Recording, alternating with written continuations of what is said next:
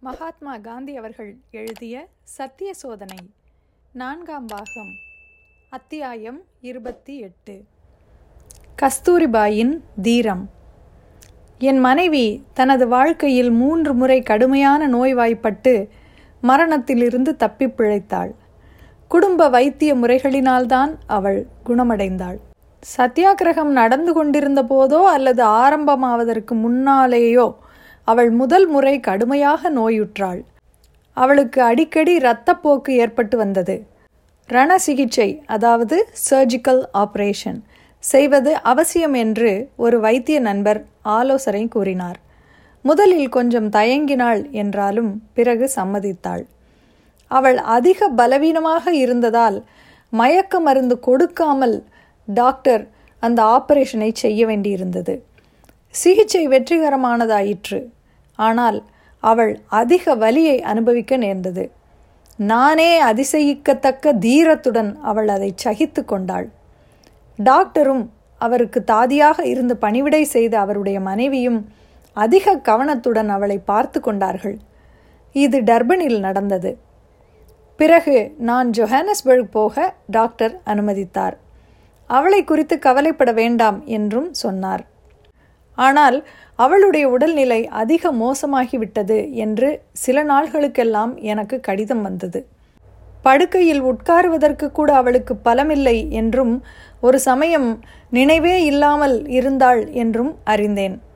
என்னுடைய சம்மதம் இல்லாமல் அவளுக்கு மதுவோ மாமிசமோ கொடுக்கக்கூடாது என்பது டாக்டருக்கு தெரியும். எனவே ஜொஹானஸ்பர்கில் இருக்கும் என்னுடன் தொலைபேசியில் பேசி அவளுக்கு மாட்டு மாமிச சூப் கொடுக்க அவர் அனுமதி கேட்டார். இதற்கு நான் அனுமதி கொடுக்க முடியாது என்று அவருக்கு பதில் சொல்லிவிட்டேன். ஆயினும் இது விஷயமாக அபிப்பிராயம் கூறக்கூடிய நிலையில் அவள் இருந்ததால் அவளை கலந்து ஆலோசிக்கலாம் என்றும் அவள் இஷ்டம் போல செய்யலாம் என்றும் சொன்னேன். ஆனால் டாக்டரோ இந்த விஷயத்தில் நோயாளியின் விருப்பத்தை கேட்க நான் மறுக்கிறேன். நீங்கள்தான் இதில் எனக்கு அபிப்பிராயம் கூற வேண்டும். நான் கொடுக்க விரும்பும் ஆகாரத்தை கொடுக்கும் சுதந்திரத்தை எனக்கு அளிக்க நீங்கள் மறுப்பதானால் உங்கள் மனைவியின் உயிருக்கு நான் பொறுப்பாளியாக மாட்டேன் என்றார். அன்றே ரயிலில் டர்பனுக்கு புறப்பட்டேன். அங்கே போனதும் டாக்டரை சந்தித்தேன். அவர் நிதானத்துடன் சமாச்சாரத்தை என்னிடம் விளக்கினார். தங்களுடன் தொலைபேசியில் பேசுவதற்கு முன்னாலேயே திருமதி காந்திக்கு மாட்டு மாமிச சூப் கொடுத்து விட்டேன் என்றார். டாக்டர் நீங்கள் செய்தது பெரிய மோசம் என்றேன். ஒரு நோயாளிக்கு என்ன மருந்து கொடுக்க வேண்டும் என்ன ஆகாரம் கொடுக்க வேண்டும் என்பதில் மோசம் என்பதற்கே இடமில்லை. நோயாளியையோ அவர்களது உறவினரையோ இப்படி ஏமாற்றி விடுவதன் மூலம் நோயாளியின் உயிரை காப்பாற்ற முடியுமானால் டாக்டர்களாகிய நாங்கள் ஏமாற்றுவதையே புண்ணியமாக கருதுகிறோம் என்றார் அவர். இதை கேட்டதும் நான் பெரிய மனவேதனை அடைந்தேன் என்றாலும் அமைதியுடன் இருந்தேன். டாக்டர் நல்லவர் என் சொந்த நண்பர். அவருக்கும் அவருடைய மனைவிக்கும் நான் எவ்வளவோ கடமைப்பட்டிருக்கிறேன் என்றாலும் அவருடைய வைத்திய தர்மத்தை சகித்து கொள்ள நான் தயாராயில்லை. டாக்டர் இப்பொழுது என்ன செய்வதாக உத்தேசம் என்பதை சொல்லுங்கள். என் மனைவி சாப்பிட விரும்பினால் அன்றி என் மனைவிக்கு ஆட்டு இறைச்சி அல்லது மாட்டு இறைச்சி கொடுப்பதை நான் அனுமதிக்கவே மாட்டேன். இதனால் அவள் இறந்துவிட நேர்ந்தாலும் சரிதான் என்றேன். உங்களுடைய தத்துவத்தை நீங்கள் தாராளமாக வைத்துக் கொள்ளுங்கள். உங்களுடைய மனைவி என்னிடம் சிகிச்சையில் இருக்கும் வரையில் நான் விரும்பும் எதையும் அவருக்கு கொடுக்கும் உரிமை எனக்கு இருக்க வேண்டும். இது உங்களுக்கு பிடிக்கவில்லை என்றால் அவரை அழைத்து கொண்டு போய்விடும்படி வருத்தத்துடன் நான் கூற வேண்டியிருக்கும். என் வீட்டில் அவர் சாக நான் பார்த்து கொண்டிருக்க முடியாது என்றார் டாக்டர். அப்படியானால் அவளை உடனே அழைத்து கொண்டு போய்விட வேண்டும் என்கிறீர்களா? என்றேன். அவரை அழைத்து கொண்டு போய்விட வேண்டும் என்று நான் எப்பொழுது சொன்னேன்? இதில் எனக்கு பரிபூர்ண உரிமையை நீங்கள் கொடுக்க வேண்டும் என்று கூறுகிறேன். அப்படி கொடுத்தால் நானும் என் மனைவியும் அவருக்காக எங்களால் ஆனதை எல்லாம் செய்ய தயாராக இருக்கிறோம். அவரை பற்றி நீங்களும் கொஞ்சம் கூட கவலைப்படாமல் திரும்ப போகலாம். இந்த சிறிய விஷயத்தை நீங்கள் புரிந்து கொள்ளவில்லை என்றால் என் வீட்டிலிருந்து அவரை அழைத்து கொண்டு போய்விடுங்கள் என்று நான் சொல்ல வேண்டி வரும் என்றார். என் புதல்வர்களில் ஒருவனும் என்னுடன் இருந்தான் என்று நினைக்கிறேன். என் கருத்தை அவனும் முற்றிலும் ஆதரித்தான். தன் தாயாருக்கு மாட்டு மாமிச சூப் கொடுக்கக்கூடாது என்றான். பிறகு நான் கஸ்தூரிபாயிடமே இதை குறித்து பேசினேன். உண்மையில் அவள் அதிக பலவீனமாக இருந்தாள். இது பற்றி கலந்தாலோசிக்கும் நிலையில் அவள் இல்லை என்றாலும் அவளுடன் ஆலோசிக்க வேண்டியது என் வருந்தத்தக்க கடமை என்று எண்ணினேன். டாக்டரும் நானும் பேசிக்கொண்டிருந்த விவரத்தை அவளிடம் கூறினேன். அவள் தீர்மானமாக பதில் சொல்லிவிட்டாள். நான் மாட்டு மாமிச சூப் சாப்பிட மாட்டேன். இந்த உலகில் மானிடராய் பிறப்பதே அரிது.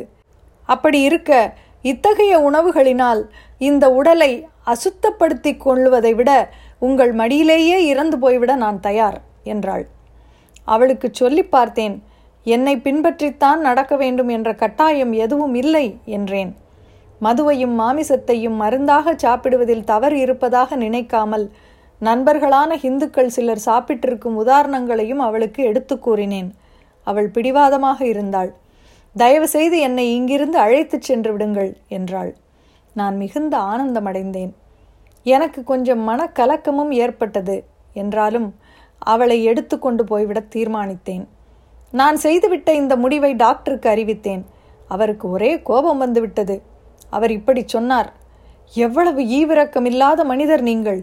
இப்பொழுது அவருக்கு இருக்கும் உடல்நிலையில் இந்த விஷயத்தை அவரிடம் சொல்லவே நீங்கள் வெட்கப்பட்டிருக்க வேண்டும். இங்கிருந்து எடுத்துக்கொண்டு போகக்கூடிய நிலையில் உங்கள் மனைவி இல்லை என்பதை உங்களுக்கு சொல்லுகிறேன். கொஞ்சம் உடம்பு அசங்கினாலும் அவரால் தாங்க முடியாது. வழியிலேயே அவர் இறந்துவிட நேர்ந்தாலும் கூட நான் ஆச்சரியப்பட மாட்டேன். அப்படி இருந்தும் நீங்கள் பிடிவாதம் செய்வதானால் உங்கள் இஷ்டம் போல செய்து கொள்ளுங்கள். அவருக்கு மாட்டு மாமிச சூப் கொடுக்கக்கூடாது என்றால் அவரை ஒரு நாள் கூட என்னிடத்தில் வைத்துக்கொண்டு அந்த ஆபத்துக்கு உடன்பட நான் தயாராக இல்லை என்றார். ஆகவே அந்த இடத்தை விட்டு உடனே புறப்பட்டு விட முடிவு செய்தோம். மழை தூறிக்கொண்டிருந்தது. ரயில்வே ஸ்டேஷனுக்கு கொஞ்ச தூரம் போக வேண்டும். டர்பனிலிருந்து ஃபீனிக்ஸுக்கு ரயிலில் போய் அங்கிருந்து எங்கள் குடியிருப்புக்கு இரண்டரை மைல் போக வேண்டும். நான் பெரும் அபாயகரமான காரியத்தையே மேற்கொண்டேன் என்பதில் சிறிதும் சந்தேகமில்லை. ஆனால் கடவுளிடம் நம்பிக்கை வைத்து இந்த வேலையில் இறங்கினேன். முன்கூட்டியே ஃபீனிக்ஸுக்கு ஒரு ஆள் அனுப்பினேன். ஒரு தொங்கும் கட்டில் ஒரு புட்டி சூடான பால் ஒரு புட்டி சுடுநீர் ஆகியவைகளுடன் ஸ்டேஷனுக்கு வந்து எங்களை சந்திக்குமாறு மிஸ்டர் பெஸ்ட்டுக்கு சொல்லி அனுப்பினேன். தொங்கும் கட்டிலில் வைத்து கஸ்தூரிபாயை தூக்கிச் செல்ல ஆறு ஆட்களும் வேண்டும் என்று அறிவித்தேன். அடுத்த ரயிலில் கஸ்தூரிபாயை அழைத்துச் செல்ல ரயில்வே ஸ்டேஷனுக்கு போக ஒரு ரிக்ஷாவை அமர்த்தினேன். அபாய நிலையில் இருந்த அவளை அதில் வைத்துக்கொண்டு புறப்பட்டேன். கஸ்தூரிபாயை உற்சாகப்படுத்த வேண்டிய அவசியம் ஏற்படவில்லை. அதற்கு பதிலாக அவள் எனக்கு ஆறுதல் கூறினாள். எனக்கு ஒன்றும் நேர்ந்து விடாது. நீங்கள் கவலைப்படாதீர்கள் என்றாள். பல நாட்களாக ஆகாரமே இல்லாததனால் அவள் எலும்பும் தோலுமாக இருந்தாள். ஸ்டேஷன் பிளாட்ஃபாரம் மிகப்பெரியது ரிக்ஷாவை பிளாட்ஃபாரத்திற்குள் கொண்டு போக முடியாததனால் கொஞ்ச தூரம் நடந்துதான் ரயில் நிற்கும் இடத்திற்கு செல்ல வேண்டும். ஆகையால் அவளை என் கைகளிலேயே தூக்கி கொண்டு போய் ரயில் வண்டியில் ஏற்றினேன். ஃபீனிக்ஸ் ஸ்டேஷனிலிருந்து தொங்கு கட்டிலில் வைத்து கொண்டு போனோம். அங்கே நீர் சிகிச்சை செய்ததில் கொஞ்சம் கொஞ்சமாக பலம் பெற்று வந்தாள். நான் ஃபீனிக்ஸ் போய் சேர்ந்த இரண்டு மூன்று நாட்களுக்கெல்லாம் ஒரு சாமியார் அங்கே வந்தார். டாக்டர் கூறிய யோசனையை ஏற்றுக்கொள்ள நாங்கள் எப்படி பிடிவாதமாக மறுத்துவிட்டோம் என்பதை அவர் அறிந்தார். கஸ்தூரிபாயின் நிலைக்காக அனுதாபம் கொண்டு எங்களுடன் வாதாடி எங்களை திருப்பி விடுவதற்காகவே அவர் வந்தார். சாமியார் அங்கே வந்தபோது என் இரண்டாவது மகன் மணிலாலும் மூன்றாவது மகன் ராமதாசும் அங்கே இருந்ததாக எனக்கு ஞாபகம். மாமிசம் சாப்பிடுவது மதவிரோதமாகாது என்று அவர் வாதித்தார். இதற்கு மனுஸ்மிருதியிலிருந்து ஆதாரங்களையும் எடுத்து கூறினார். என் மனைவியின் முன்னிலையில் அவர் இவ்வாறு விவாதம் செய்தது எனக்கு பிடிக்கவே இல்லை. ஆனால் மரியாதைக்காக நான் அவரை தடுக்காமல் இருந்தேன். மனுஸ்மிருதியின் ஸ்லோகங்கள் எனக்கு தெரியும். என்னுடைய நம்பிக்கையை பொறுத்தவரையில் அவை தேவையும் இல்லை. அந்த ஸ்லோகங்கள் எல்லாம் இடைச்செருகல்கள் என்று கருதும் ஒரு சாராரும் இருக்கிறார்கள். அப்படி இவை இடைச்செருகல்கள் அல்ல என்றே வைத்து கொண்டாலும் என்னுடைய சைவ உணவுக் கொள்கை சமய நூல்களை ஆதாரமாக கொள்ளாமல் சுயேட்சையாக கை கொள்ளப்பட்டதாகும் கஸ்தூரிபாயின் மன உறுதியும் அசைக்க முடியாதது. சாத்திரங்களை பற்றி அவள் எதுவும் அறியாதவள். தன்னுடைய மூதாதையரின் பாரம்பரிய தர்மமே அவளுக்கு போதுமானதாக இருந்தது. குழந்தைகளும் தந்தையின் கொள்கையில் உறுதி கொண்டிருந்தார்கள்.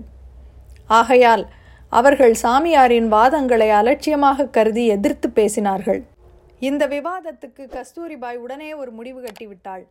சுவாமிஜி நீங்கள் என்ன சொன்னாலும் சரி. மாட்டு மாமிச சூப் சாப்பிட்டு குணமடைய நான் விரும்பவில்லை. தயவு செய்து என்னை மேற்கொண்டும் தொந்தரவு செய்யாதீர்கள். நீங்கள் விரும்பினால் என் கணவருடனும் குழந்தைகளுடனும் விவாதித்துக் கொள்ளுங்கள். ஆனால் நான் ஒரு தீர்மானம் செய்து கொண்டு விட்டேன் என்று சொல்லிவிட்டாள். இத்துடன் அத்தியாயம் இருபத்தி எட்டு முடிவடைகிறது. மீண்டும் அத்தியாயம் இருபத்து ஒன்பதில் சந்திப்போம். நன்றி.